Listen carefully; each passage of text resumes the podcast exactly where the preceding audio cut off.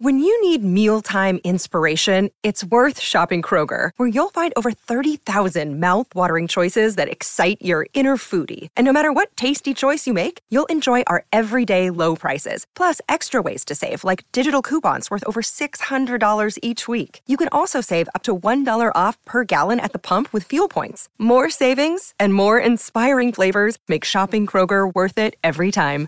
Kroger, fresh for everyone. Fuel restrictions apply.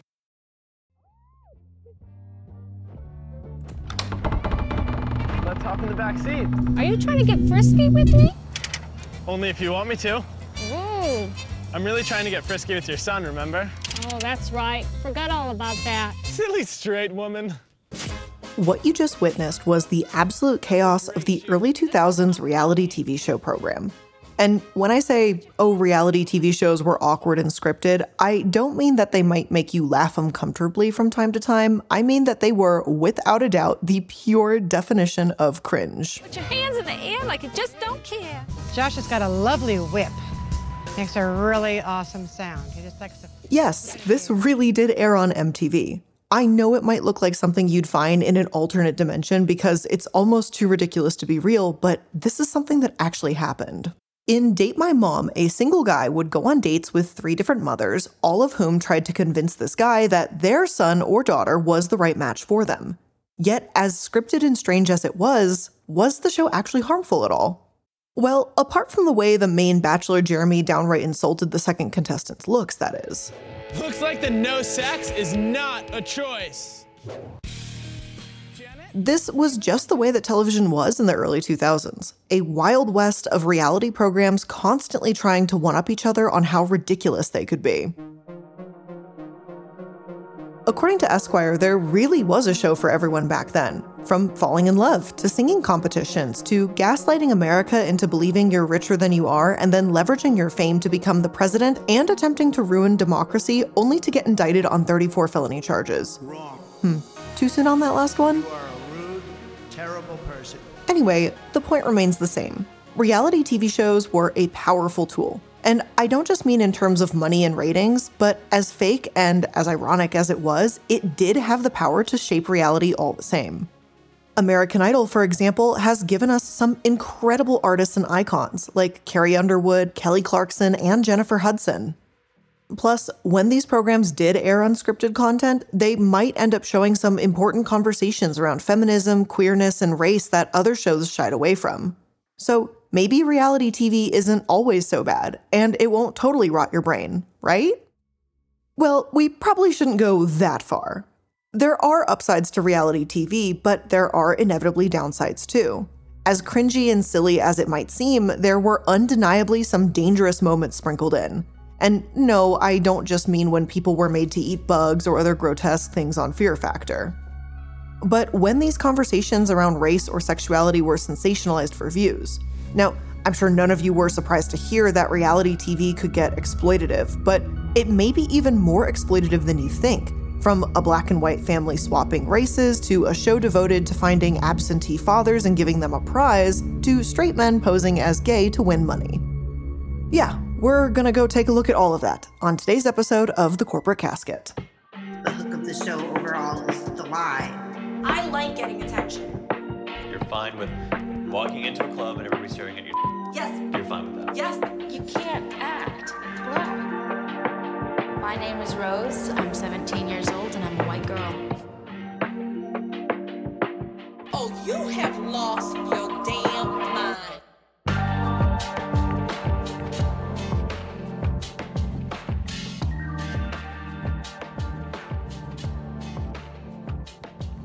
I tried to talk about every single reality TV program with issues, we would be here for probably at least hours, if not days or weeks. I've already rated some of the ones that I remember on a live stream I did like a year ago or something on the iilluminaughtii channel, but this is a bit of a deeper dive into the more like the overview of old school reality TV shows as like the industry itself, not particular episodes, if that makes sense.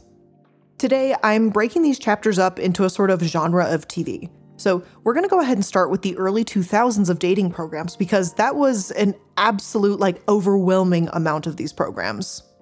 I'm sure many of you are familiar with The Bachelor and the other popular long lasting shows like it.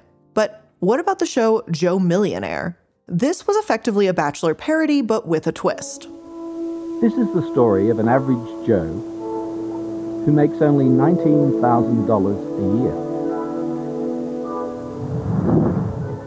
And what happens when he is transformed into a multi-millionaire? The single man in question lied about his wealth. The women on the program competing for his attention were told he was worth up to $50 million when Evan Marriott actually made only $19,000 a year working in construction. The show was misleading, and that's all there is to it. Evan, the star, apologized years later, saying that he'd been wildly offensive in 2003 and that he didn't understand the repercussions of how popular the show was going to be. He added, quote, When it came time to handle the minimal celebrity that I had, I failed miserably. And honestly, good on Evan for reflecting on his own behavior here, and I think he has a good point. When average Joes, literally as the show was Joe Millionaire, are tossed on television, it can be hard to realize that these programs are viewed by potentially millions of people. And at the same time, isn't that up to producers to recognize this too? Shouldn't they be the ones taking a step back and thinking, hey, maybe getting all giddy about how these women will react to being lied to isn't the right play here? Nope. Instead, the show rebooted, this time called Joe Millionaire for Richer or Poorer. And now there were two Joes that women could compete for. One was rich and one was poor, but the women had no idea which is which. However, as tacky as this type of programming might be, is it actually offensive and dangerous? I'm not super sure about that. After all, tacky and misleading don't automatically equal stigmatizing and problematic. So let's kick things up a notch. Boy Meets Boy is, as Time magazine calls it, a nasty piece of work. In this program, The Bachelor was a gay man trying to find his ideal partner in a group of gay and straight men. One exceptional gay man. I want to make a huge attempt at finding a connection. 15 extraordinary suitors, all vying for his affection. Everybody's out. And there are so many things wrong with this depiction of gay romance that I honestly don't even know where to start. First of all, while I do agree that the twist is downright cruel in this case, it's pretty messed up in the first one, Joe Millionaire, because of the lie. But the winner does receive a massive cash prize either way. So, whether wealth or love was the goal, the contestant will ultimately get what they want. But in this case, Bachelor James had no idea who was straight and who wasn't, meaning that if he fell in love with a straight man, too bad. There's literally no chance of that working out. It's a waste of his time, and if I'd been him, I'd feel pretty damn used. Secondly, from the first episode, it also feels like these men are using gay stereotypes to fit in. And I confess I did not watch the entire program, but I did skim through a few episodes, and in my opinion, it feels like the men pretending to be gay use stereotypes to do so. Things like acting overly sexual, speaking in a more like traditionally feminine manner, and even telling their own coming out stories. It just feels extremely gross and wrong to see straight men playing these caricatures of what they think gay men are. And look, I could be wrong. Maybe the editors made it look way worse than what it appears, but that's definitely how it came across. This show was by no means the only one perpetuating damaging stereotypes. The Washington Post released an article all about the old school reality romance programs, revealing some of their most disturbing features. For example, the producer of Who Wants to Marry a Millionaire, Mike Darnell, he openly admitted that he wanted to replicate the program Who Wants to Be a Millionaire by honing in on Americans' anxieties around love and money. Getting married and having money are two continually sought after needs, so here he was combining both of them to make bank. But critics, quote, likened the spectacle to prostitution, end quote. And their fury was justified, as years later it was revealed that the wealthy leading man had a restraining order filed against him by an ex who alleged he abused her. His bride later told media outlets she, quote, cried herself to sleep every night after she won and the marriage was annulled. But this isn't the only time that background checks have failed contestants on romance reality show programs.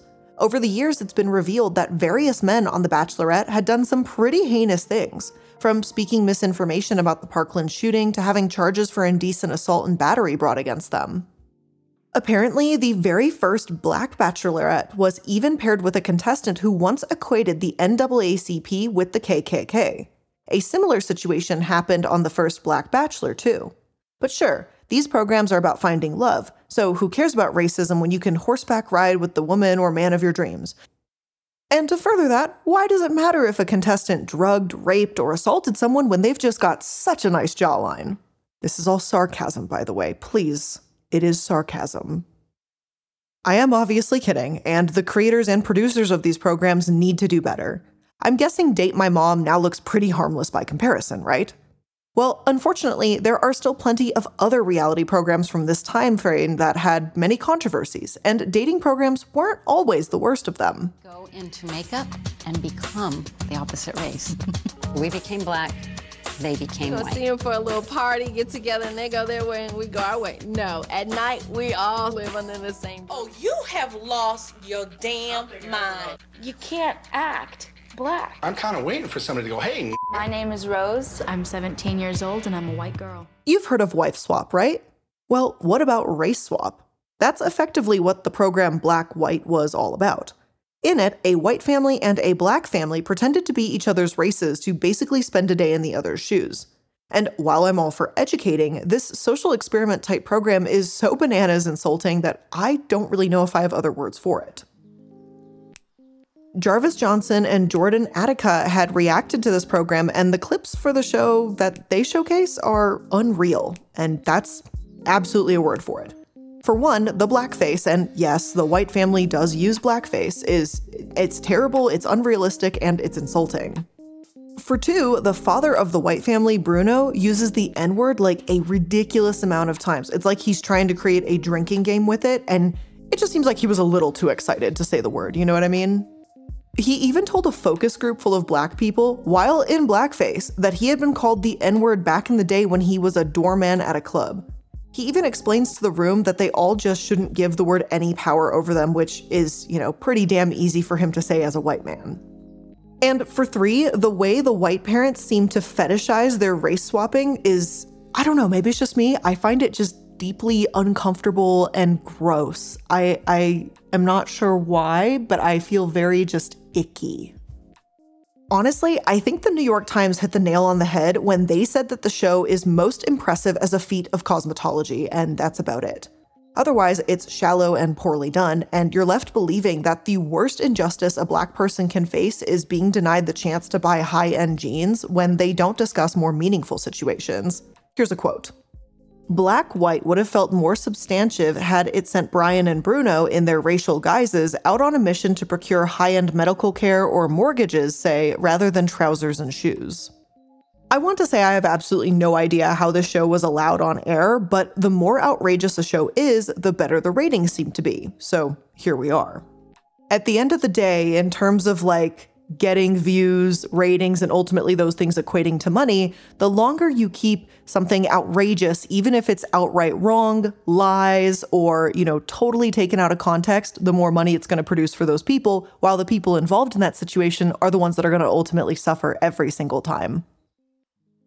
Race swapping and shoving the N word into conversation apparently makes for great television. I didn't even know this show existed back in the day. I just, oops, I guess the ratings weren't that good, but I, I don't know. But this isn't the only program that made me drop my triangular jaw at how horrific it was within this realm of social experimentation type videos. Now, what you're hearing here is a beautiful reunion between a woman that was given up for adoption when she was young and her biological father explaining what happened, right? No, it's another reality TV program. The woman, TJ, had to pick out her father from a panel of imposters, and if she picks the right one, she gets $100,000. Because I guess dangling a relationship with someone's biological parents over their head is fine as long as they might get some money for it. Something that I just keep thinking of in the back of my head when we're talking about those reality TV show programs is a lot of them, if not all of them, use money as one of the central driving forces to literally force people to be these kind of performing monkeys doing all sorts of weird tasks and humiliating themselves publicly.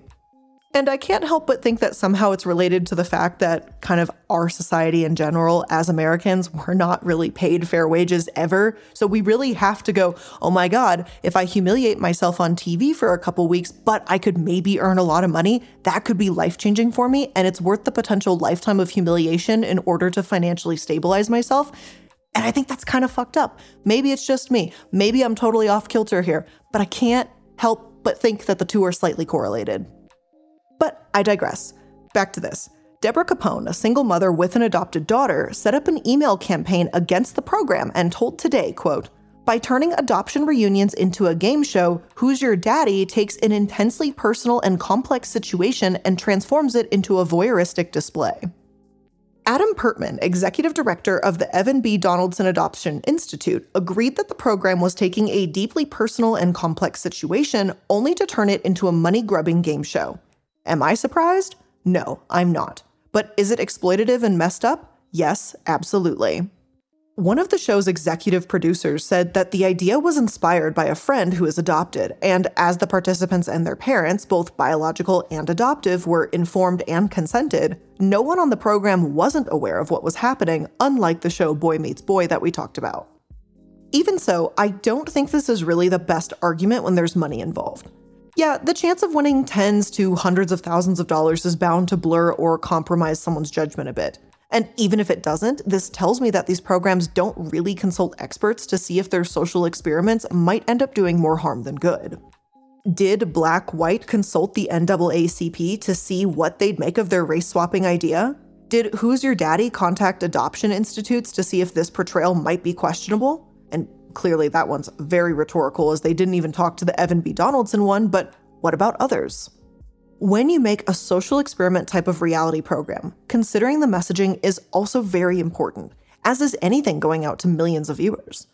But old school reality programs seem more concerned about how to fatten their wallets, or as we'll get to now, trim down their contestants. I want to be a swan because I would love to look in the mirror one day and be able to be happy with what I see. The Swan was another extremely controversial program in which women were given complete surgical makeovers to, quote, better their lives. Then, at the end of the program, the women had to compete in a beauty pageant to show off their new looks. Basically, it was a more advanced, extreme version of What Not to Wear and, you know, those other types of popular makeover shows. Which honestly, I kind of think those shows were stupid to begin with. Like, some of these contestants said that they dressed to make themselves happy, not others. And I think that's actually a pretty healthy outlook and something to really keep in mind. Like, your happiness matters too. I mean, honestly, if you want to wear a literal potato sack and just walk down the street, do your thing. You do you. And, you know, if you can do it with confidence, as literally with anything in life, you can pretty much do anything, which I think is really cool. And I, I wish I had so many of these people's confidence. I see so many really cool, like avant garde outfits that people wear out in public, and I'm like, I am absolutely in love with you and your ability to style like that. And then I'm also like low key jealous because I am such a scared little wet noodle and I'm just like, I'll just wear all black every day, forever, until the day I die. But I absolutely admire and love people who are willing to take like a fashion risk and just debut these very cool outfits in public. So, honestly, what's wrong with making yourself happy? And if dressing yourself in really cool, fun clothing is one way to do it, like, screw the haters. And also, who cares if someone wants to dress revealing or not? If they want to change, great. And if they don't, don't force them to. Plus, when the hosts are condescending or insulting, they're basically just shaming their guests into changing. Helpful tips are absolutely fine, but why do you have to like shove it down someone's throat? Oh, you don't fit the societal standard, therefore bad. Oh, we're all out here wearing turtlenecks and gauchos or whatever, and you're over here wearing a tank top and a miniskirt. Bad. Like, no. But while this program might change wardrobe, The Swan, released that same year in 2003, took it one step further. Instead of the show telling guests that their outfits aren't good enough, the message is that their body and face isn't good enough. One contestant, Amy, did have dental procedures, and I understand getting that changed for health reasons, but the rest? Being told that the best way to change your self esteem is through surgery because nothing else about you is redeemable, essentially, that shouldn't be a first resort by any means.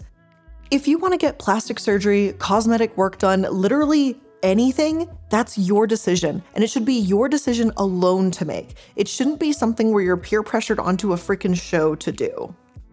And it most certainly should not be on a show where you're being pressured to meet some societal standard where, let's be honest here, every five to 10 years, the societal standard for what women's bodies should look like is constantly changing. And for the record, bodies are not a fashion trend. Like, you can't tell me you have not seen all this drama with like the Kardashians are getting rid of their BBLs, everyone's getting rid of BBLs. Like, oh my God, the BBL is out. And I'm like, It shouldn't have never been a trend in the first place. If you want a BBL because you wanted that, go off, get you that juicy booty, honey. But if you didn't want it and you did it because money on Instagram or just more attention in your life and you don't feel happy about it afterwards, not to mention all the complications around that surgery, like, don't do it. Do it for you and nobody else. They were all winners.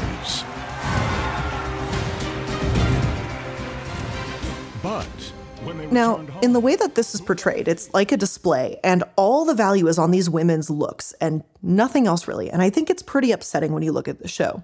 Again, I didn't watch every single episode of the show, but the episodes I did watch solely focused on looks and nothing more. Self esteem and confidence is about far more than if someone has a nice jawline and plump lips or a big booty and a small waist, but that's apparently just the message that a lot of women received was I will not be confident as a woman in public unless I do XYZ 40 million plastic surgery procedures. Like they're here confessing that they felt worthless, that they were treated poorly, and that they've been through a lot, and the resolution the swan gives is just purely cosmetic. It's not even getting to the root problems, and again, and this is just my opinion, the swan is only reinforcing traditional body standards. No, you can't have a stomach. Your breasts are too huge or too small, and there's surgeries to fix that. But there's more to it than going under the knife, too. These contestants are also working out, and despite having to get all these surgeries, to lose a massive amount of weight in a short amount of time. And gee willikers, where have I heard that before? Not like this is unhealthy and has been shown not to work in the long run on other reality programs, right? Seriously, though, while getting surgery might be right for some folks, I don't think the message of people needing it to be beautiful is a good one. Belinda Besant, a contestant on The Swan, actually spoke out about this a few years ago in Mel magazine, telling the world that she had been pressured into the surgeries and, quote, edited to look like a catty drama queen on the show itself. According to Belinda, she had almost no input whatsoever into her transformation, her appearance, and she was only given two days' notice to appear on the program and leave behind her job, her child, and her house for four months. Thankfully, Belinda's parents lived in the area and were able to help her out, and her boss was remarkably understanding about the whole thing, but Belinda recognizes that many people would not be able to do something like this. Plus, the show did give her $500 per week that she was able to send home so that her parents could pay bills and take care of her son. As for the program pushing them to physical and mental limits, it may be worse than you think. Belinda explains that she had a blepharoplasty, her teeth done, a breast reduction, the fat removed from her cheeks, and liposuction all done within a two week time period. That is barely any time to recover, and Belinda didn't even want the surgery done on her face.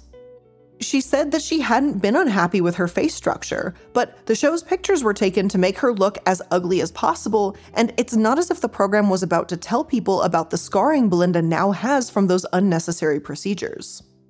As if all the physical and mental effort and difficulties weren't enough, The Swan allegedly created drama when there wasn't any, because, you know, ratings. I guess a supportive group of women talking to one another and helping each other through surgeries isn't enough. No. They needed superficial and faked arguments or bickering to make things seem scandalous. It's no wonder this thing has been called a stain on reality TV, sadistic, or a horror, because it kind of, it honestly is. So, what are we left with then after this Wild West reality run is over? Have we learned our lesson and stepped away from harmful transformations? Or did this leave us worse off than ever? We're going to take a look and try and answer the question if we're any better off now than we were then, right after a quick word from today's sponsors. The economy has become more and more questionable, at least in recent years. We don't really know where everything's going, and the future seems a bit gray, to put it lightly. So, when it comes to saving money as a small business owner, every little bit helps. ShipStation helps you access discounts up to 84% off of USPS and UPS rates, and you can manage every order from one simple to use dashboard. ShipStation's dashboard is literally incredibly easy to use. And if you don't believe me, you can use a free trial from me and see how quick the setup is. Like, it's actually quite impressive. It's super easy for you to compare rates so you know how fast something's going to get there and how much it's going to cost you between multiple carriers. And it just right there, couple clicks, and you move on to the next order and you're done. It is so easy. And trust me, when you've got a million and a half things to do, the last thing you need is something that's going to throw like 14 more things onto your plate. And this does the opposite. And did you know that over 130,000 companies have grown their e commerce businesses with ShipStation? And that 98% of those companies that stick with ShipStation for a year become customers for life? Well, believe it, because it's literally that easy. And ShipStation is going to effortlessly integrate everywhere you sell online, including Amazon, Etsy, eBay, Shopify, and more. So wherever you are, ShipStation's there too. So worry less about the bottom line when you can save money with ShipStation. Make sure you go to shipstation.com and use code CASKET today and sign up for your free 60 day trial. Again, that's shipstation.com, promo code CASKET. But hey, maybe you don't own a small business, but you still want to save some money. I mean, seriously, have you seen the impact of inflation? Have you seen how expensive everything is getting? Because I have, and it's getting a little bit much. That's why whenever I can find a coupon or something to help me with my online shopping, I am so excited for it, and that's why I love using today's sponsor, Honey. Thanks to Honey, manually searching for coupon codes is a thing of the past. Honey is the free shopping tool that scours the internet for promo codes and applies the best one it finds to your cart. And it's super easy. You just do your online shopping as normal, go to checkout, the Honey button drops down, click on it, and let it do its thing. If it finds a working coupon, you'll watch prices drop. And Honey doesn't just work on desktop, it works on your iPhone too. Just activate it on Safari on your phone and you can save on the go. And you guys already know Honey has been my super saver when it comes to pizzas for D&D nights because who doesn't love to save some money while buying some pizza for friends? And by the way, they recently hit the jackpot for me because I got a 40% off coupon thanks to Honey, and I am so grateful we added breadsticks into the order because of it. So thank you, Honey. So, if you don't already have honey, you could just be straight up missing out. And by getting it, you'll be doing yourself a solid and supporting the show. So, get PayPal Honey for free at joinhoney.com/casket. Again, that's joinhoney.com/casket. Personally, I think reality TV has changed in some aspects, but not in others. I don't really think a show like Black White could air today without massive backlash. And I think the same about like the show Boy Meets Boy. I could be wrong, but I'd like to hope that we're at least a tiny bit more socially aware now than we were 20 years ago, and this may not fly as easily. According to Insider, more recent reality trends have shown that the world is changing, even if it's only one tiny baby step at a time. For example, in the show The Masked Dancer, Paula Abdul had a title of panelist, not judge. She stated, quote, Instead of judging, we're celebrating. We're celebrating everyone having their time on the stage and making it their own. The coolest thing is the contestants are having the time of their lives. No matter who is revealed, they say it's the best experience they've ever had, she added. Reality programs used to be centered on exploiting people at their lowest lows, and though this mindset isn't completely erased, the success of programs like The Great British Bake Off proved that there is a demand for more wholesome content. We don't need to mock people to make a cooking show like Worst Cooks in America. Instead, Chopped, Top Chef, and Nailed It have shown that human empathy is truly the recipe for success. Honestly, I'm pretty hopeful seeing these trends, because whether we like it or not, reality TV does change our actual reality.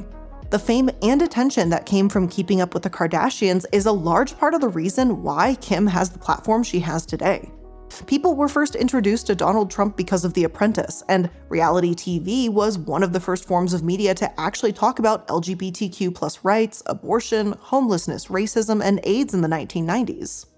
That's not to say they did it well, but they did at least kind of open the door to that conversation. Now, reality TV will almost probably always exist in some form. There are internet speed dating shows out there now, so hey, maybe it'll change from reality TV to reality internet programs. But either way, I hope that the exploitation will at least tone down and we continue towards this more wholesome trend. But with all of that being said, that's where we're going to end today's episode of The Corporate Casket. I hope you enjoyed it, and if you did, make sure that you're liking, following, and subscribing to stay up to date with all the latest episodes. I really appreciate you making it to the end of the episode. I know there's a million and a half things you could be doing out there today, and yet you chose to spend a couple minutes here with me, and I just want to say thank you for that. So, with all of that being said, that is the end of the episode, and I'll see you in the next one. Bye!